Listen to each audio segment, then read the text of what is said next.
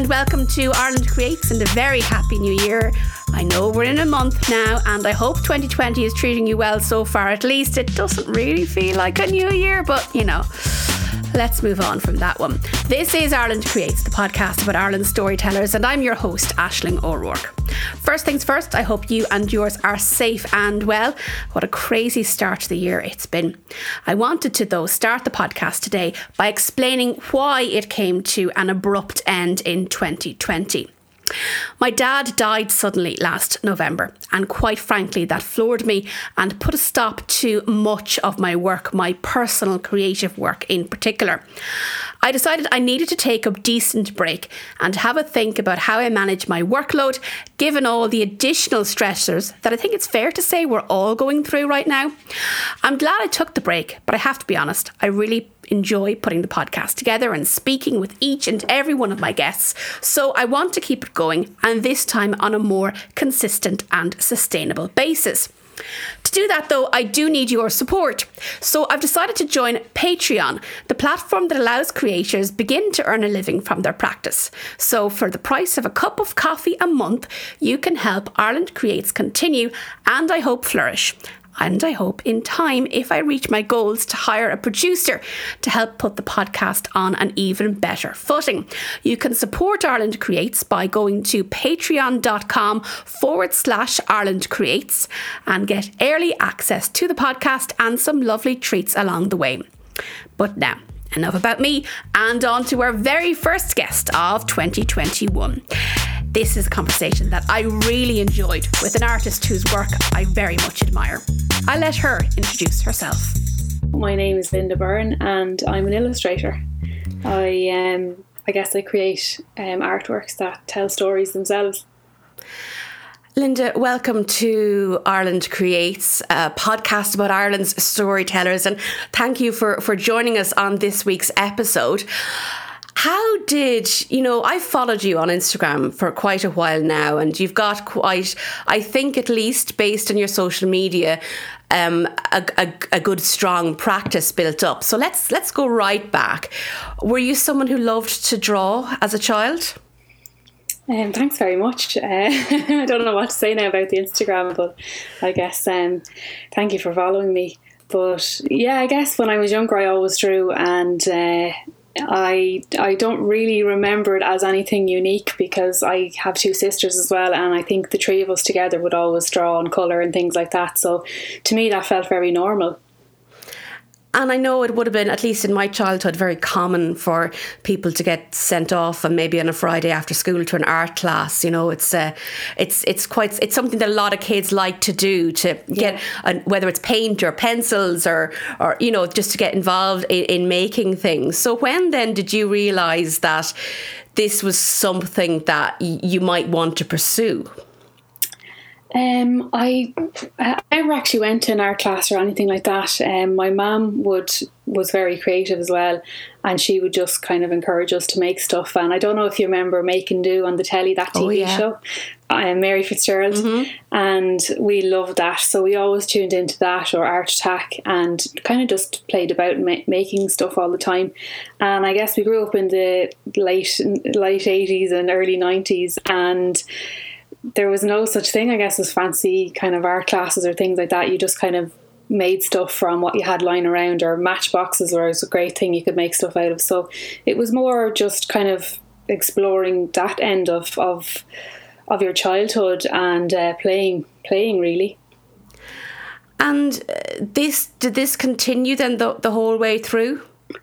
Um, I guess when I got a bit when I went to secondary school, um, I uh, well w- when we grew up we we lived across the my nanny lived across the road from the video shop and we'd get a video out every weekend mm-hmm. it was a little treat and we always got um, animated movies so I say we it's it's myself and my sisters and we'd always pick the the kind of um, I guess the golden era of Disney animation as well would, would have been around the time of the Little Mermaid and Beauty and the Beast and stuff like that. So we'd always pick one of them, or else um, an American Tail or All Dogs Go to Heaven was a new an, another big hit with us. So we kind of had a rotation of maybe four uh, movies we'd, we'd get out, and uh, my mum would always tell us that the the American Tail and All Dogs Go to Heaven were made in up in Dublin, and that really fascinated me to think that this was made in Ireland and it was drawn by hand and everything was was made here. And I just I remember that when I was younger and I just kind of brought that with me when I was in um, secondary school. And when I was in secondary school I was doing an art project on animation and I realized I really wanted to be an animator. So I kind of focused on that um, and that's what I wanted to do and you went then to Ballyfermot College in Dublin. I did, yeah, yeah. I loved it there. It was the Irish School of Animation now, and um, I studied there for three years. Uh, I was only seventeen when I actually got in, so I was quite young. I was mm. twenty when I graduated, so I was I was a child, but I thought I was really old. um, and I loved every second there. I learned so much.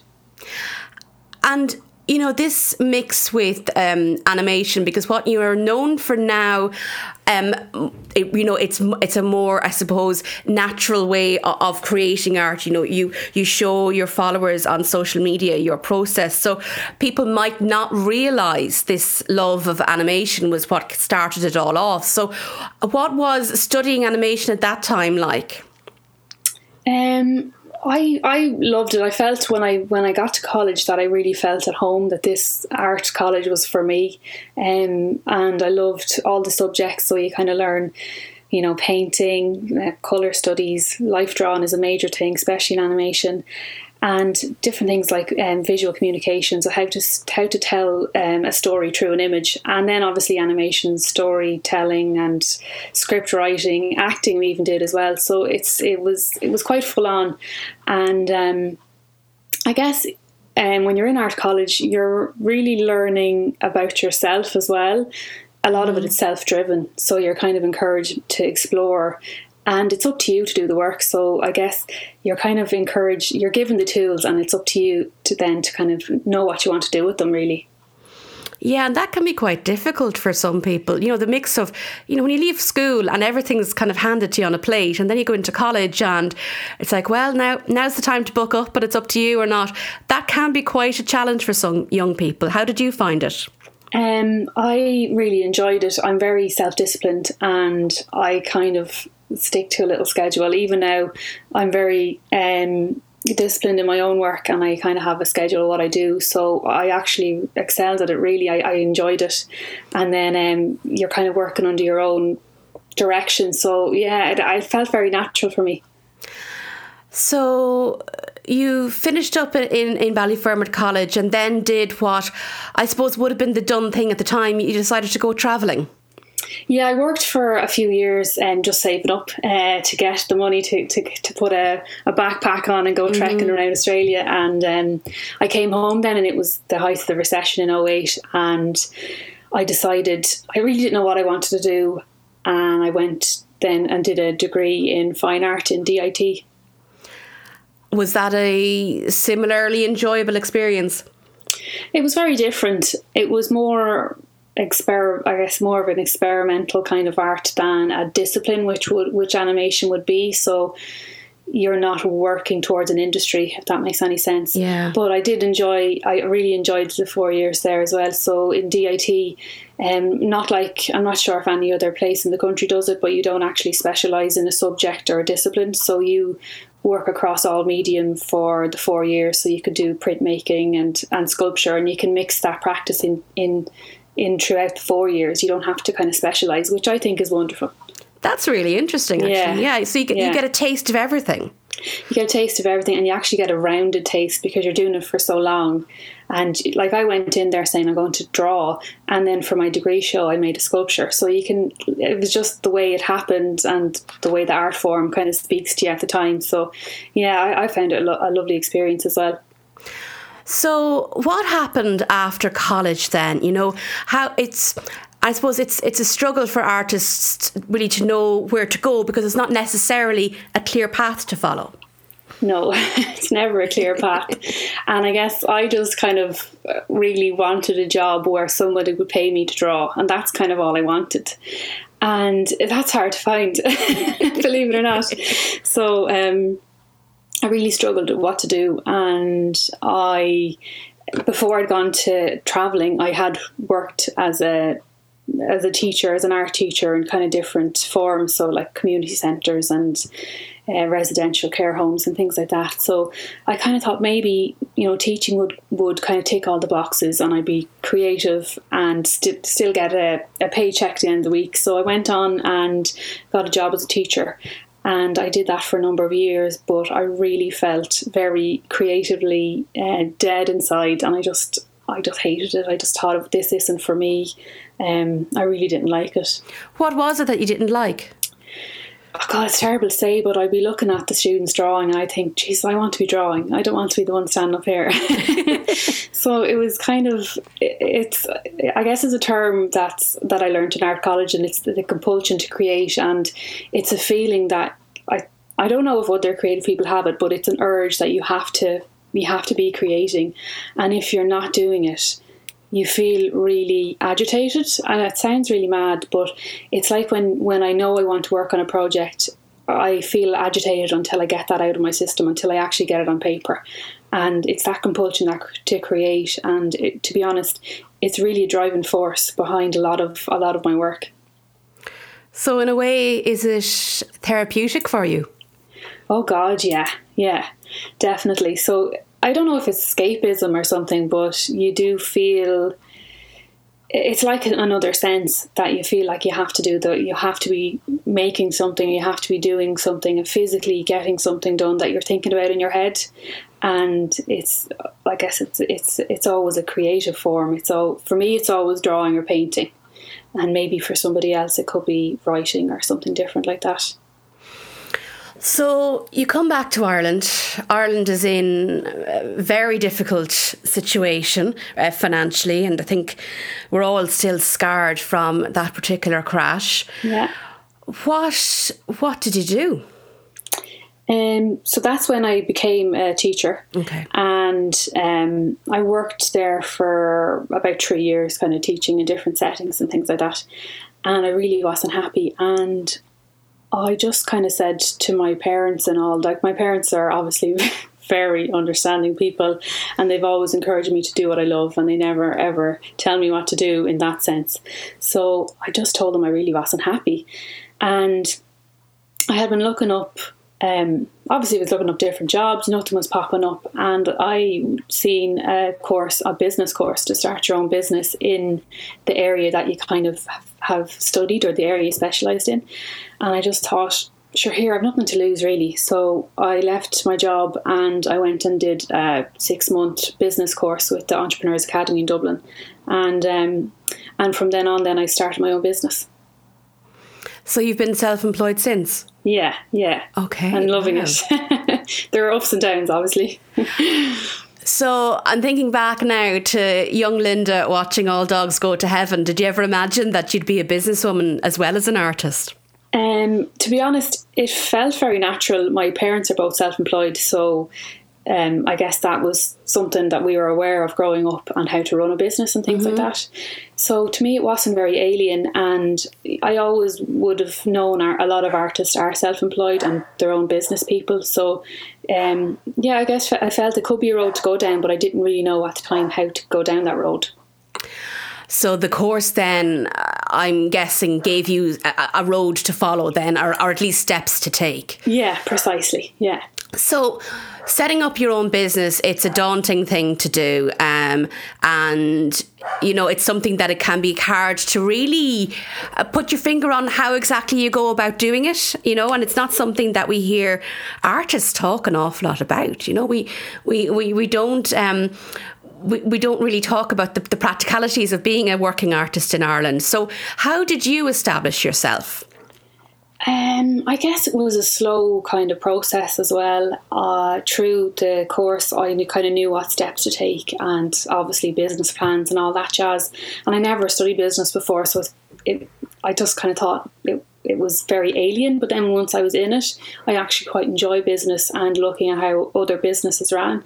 So um, there are a lot of supports out there as well. So, like with the enterprise office and, and things like that. So, you can get a lot of help. You just have to know where to go to look for them.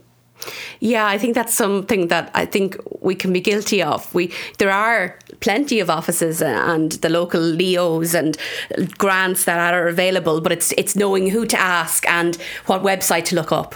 Precisely, yeah, and true um, with the creative industry as well. There's a lot of grants and things you can apply for, and I find that I have a great network of other creative people in business, and we kind of talk about different things, you know, different avenues that people could go down or different opportunities that pop up. So I do think that's important to actually have a network because you're self-employed, you're working from home. Like we're like I'm constantly by myself. Never mind lockdown. So um, it's nice to have a network, a business network outside of yourself as well that support, it, it must be invaluable to have somebody that you can bounce ideas off.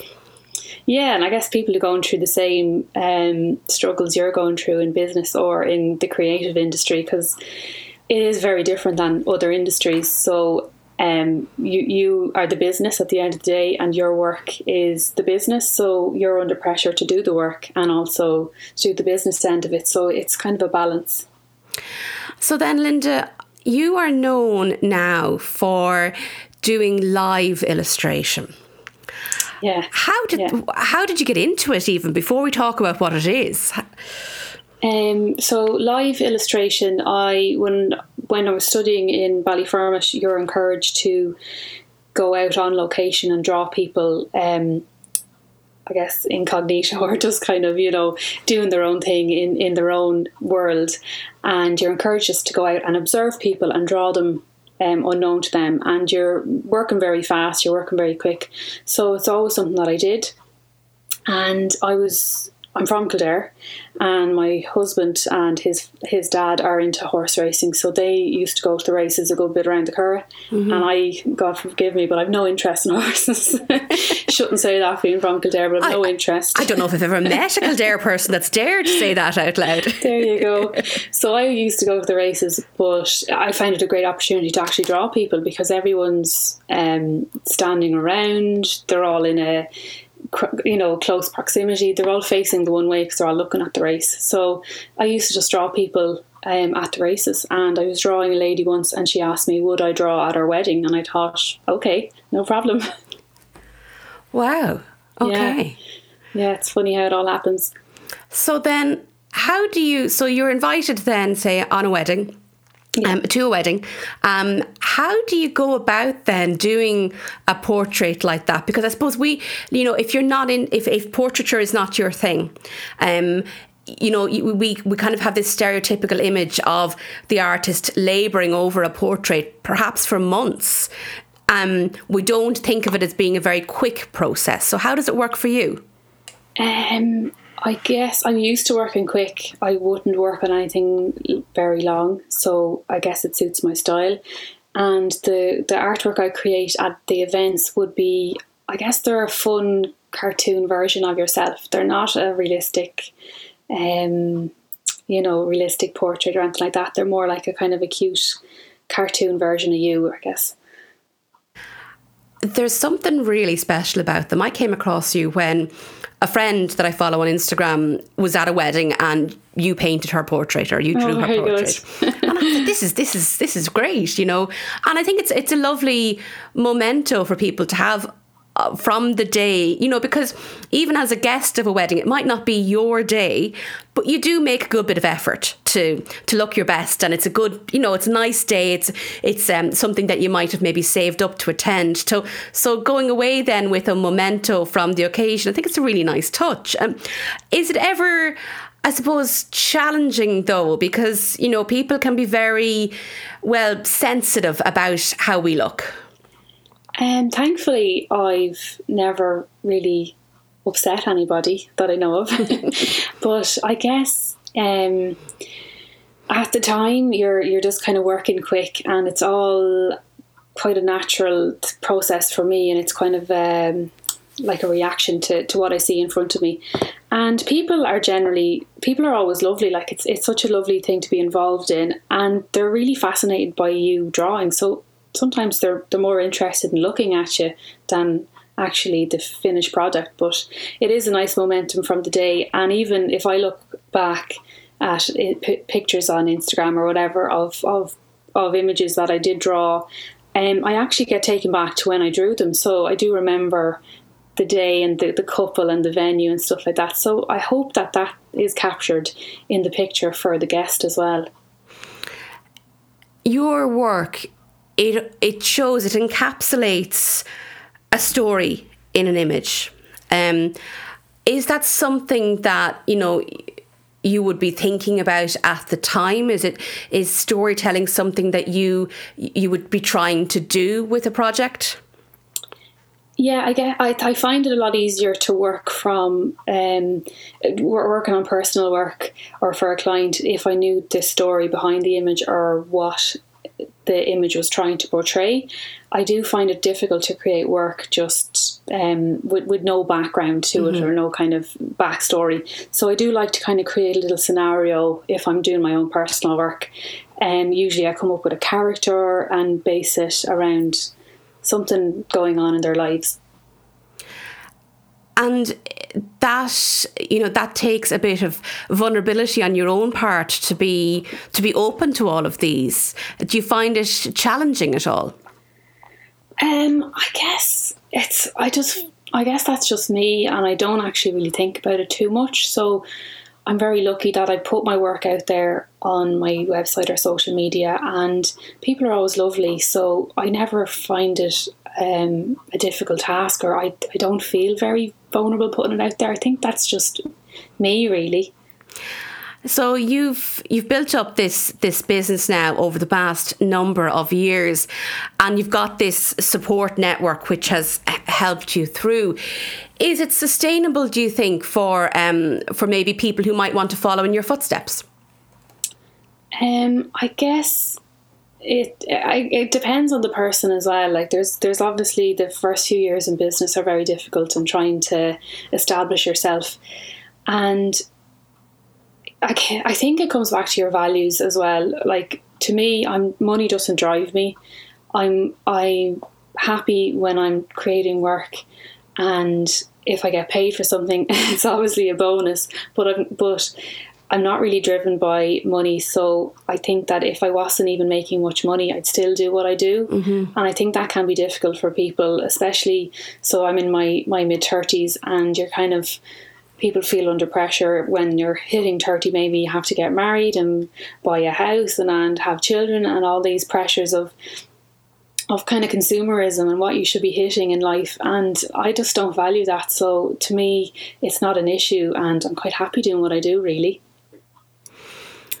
it's a lovely way of putting it. You know, we, we, and you're right. You know, we do put these kind of um, arbitrary deadlines on our lives as to what we're supposed to have done by certain ages, and really, like you know, it, it's totally made up stuff. Really, you know, it doesn't. Um, but but yet we we tend to try and uh, stress ourselves out about these things. So it's nice to hear somebody taking a different uh, perspective on yeah, it. Yeah, yeah, because life just throws different things at you. So there's no point in putting yourself under pressure. And I do feel that what that you know what's for you won't pass you kind of thing but mm-hmm. you do have to follow that inner authentic self that's kind of it's your gut feeling that's going to push you behind everything so you're, it's it's it's a, it's a very true thing. You know, we have to rely on our gut and your, on your gut feeling. And for you, going into to business on your own because you'd seen your parents do it, you know, it, it wasn't maybe as big a leap as it might have been for somebody else. I'm curious because the business is is you okay it's your art form but it's also your your, your income driver.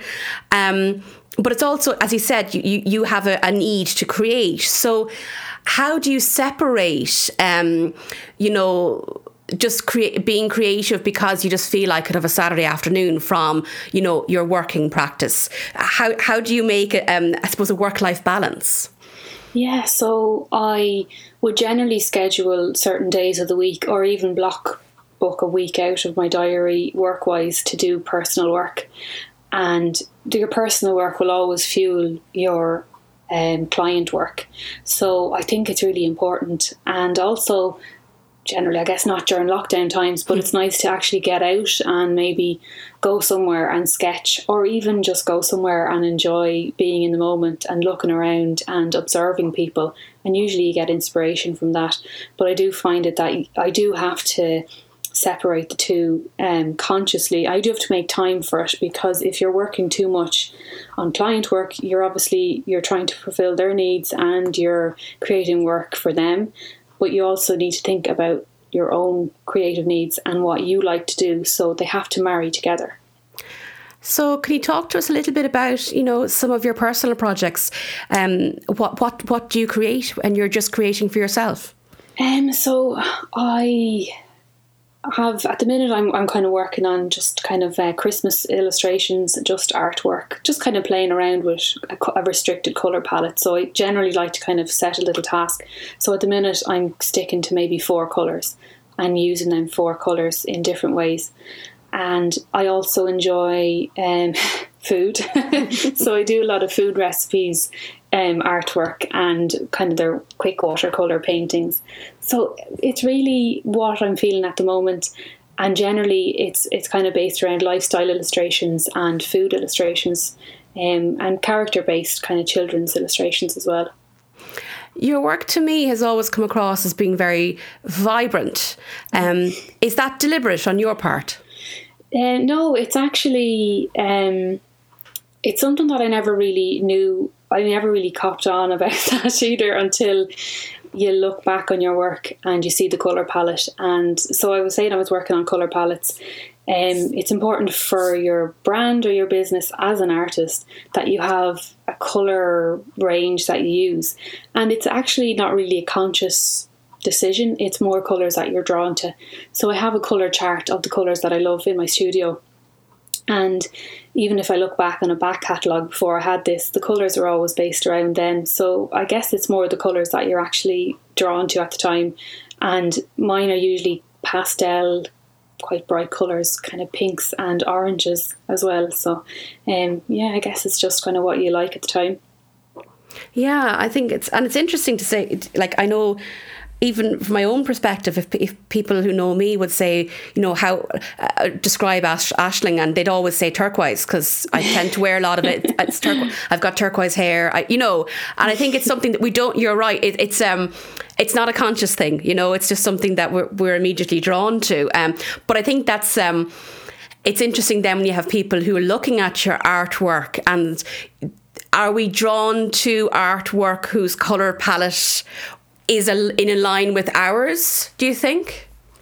Um, I guess I guess so. Um, and then, in another sense, I'm always attracted to other people's work that isn't anything like mine because I can see the value in that, uh, mm-hmm. uh, the value in their work, as in, how can they do that when that's something that doesn't come naturally to me? So I guess it's a it's a mix of of that as well, something that you're aligned to, and then something that complements you because it's different. Yeah. A lot of artists um, can be quite precious about their work and and I'm not saying that that's a bad thing, um, and very protective of it. But you've you've taken to showing people your process on social media, and um, you know, how do you feel about letting people in on you know what goes into making a piece of work? And I think that I think it adds value to the work because it demystifies it. And like I love following other creative people and I love seeing behind their scenes. And generally, I know them. I know these people, and I know their work, and I love their work. But I love seeing the the process behind what they make and how they make it, and I think that's fascinating. And I, fi- I always found with live events, when I'm at an event, people love seeing how you're drawing and wow, they're fascinated.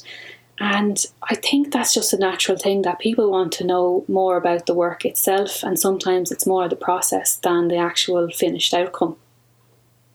Yeah, to try and maybe understand how you do it. Yeah, and I think it's um, yeah, I, I, I don't mind showing people um, how something is created, and I had a, a, a vlog there, kind of, um, just kind of showing what I do during the week and things like that. And um, at the time, it was really just lockdown. I guess kind of got to me, and yeah. it was just uh, it was nice to show people what I was doing at the time, and um, and I did get good feedback on people saying, "Oh, we really liked kind of seeing."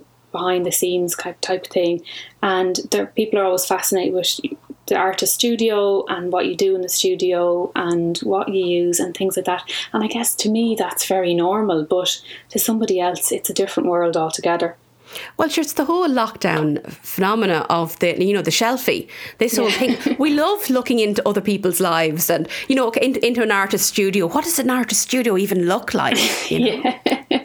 yeah, exactly. It's it's like a, a, treasure trove, really. Yeah, and I suppose it is. It's if it's not something that you're familiar with, um, it can be very very interesting. And and, and I think we we have a thing in Ireland. We love to see inside people's homes. We, oh, definitely. Yeah, yeah, yeah definitely. We're, we're very we're, we're a very house proud nation. I think. yeah, very nosy. Very nosy. Well, I remember being told in college if you're not nosy, you won't make a good storyteller. Well, it's true. You have to have it. I think people love to to know that you're interested in them, and it's it's a compliment. I think that people want to know about you, and um, and like I guess it opens up your world to somebody else's world too. Mm.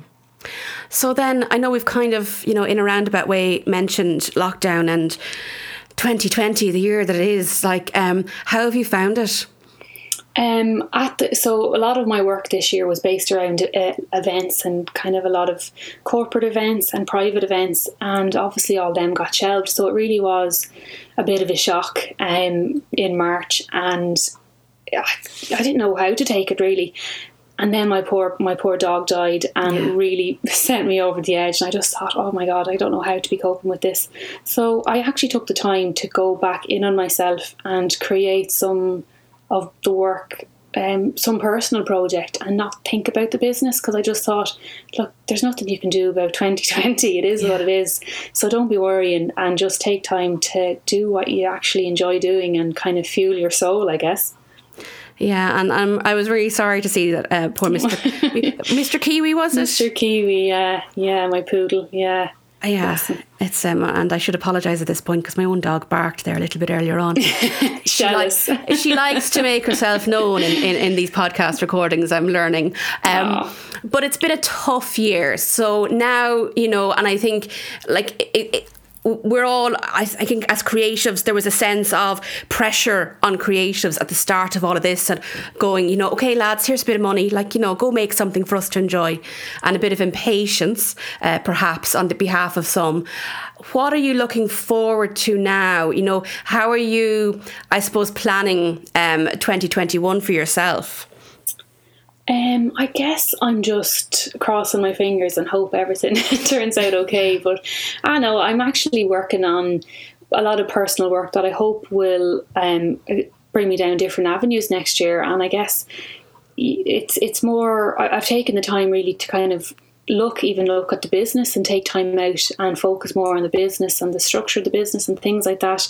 So in a way, it's given me back that time that if it was and if if the year had gone to plan, I wouldn't have had that time to do that. So in a way, it is a blessing in a in a roundabout way. So, um, hopefully, twenty twenty one will just um go to plan, I guess, and the, hopefully, um things will get back on track. Hopefully fingers crossed and touch wood and yeah, touch everything yeah. Exactly yeah all of those things. We'll all we'll all hold our breath for that. So before I let you go and I want to thank you for for joining us here on Ireland Creates and as I said at the start we're all about storytelling here on this podcast. So I'm going to ask what does storytelling mean to you?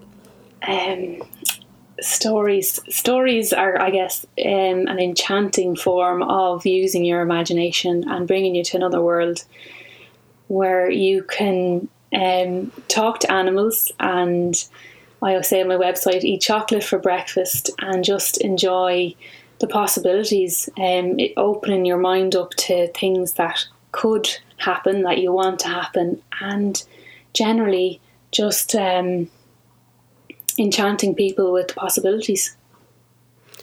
Think that's a lovely way of describing it. thank you. well, listen, thank you so much for uh, taking time out of your schedule to uh, have a chat with us here on Ireland much, Creates. How can people find you? Um, how can they follow you on social media? Yeah, so I'm on my website is lindabyrneillustration.com and on Instagram I am um, Linda Byrne Illustration as well. You'll find me there. It was truly lovely speaking with Linda Byrne. Please do go and check out her work on lindabyrneillustration.com. And again, please go to patreon.com forward slash Ireland Creates. So that's P A T R E O N dot com forward slash Ireland Creates. And for the price of a cup of coffee, help me spread the word about Ireland's wonderful storytellers in 2021. Thanks for listening, and I'll be back with another episode next week.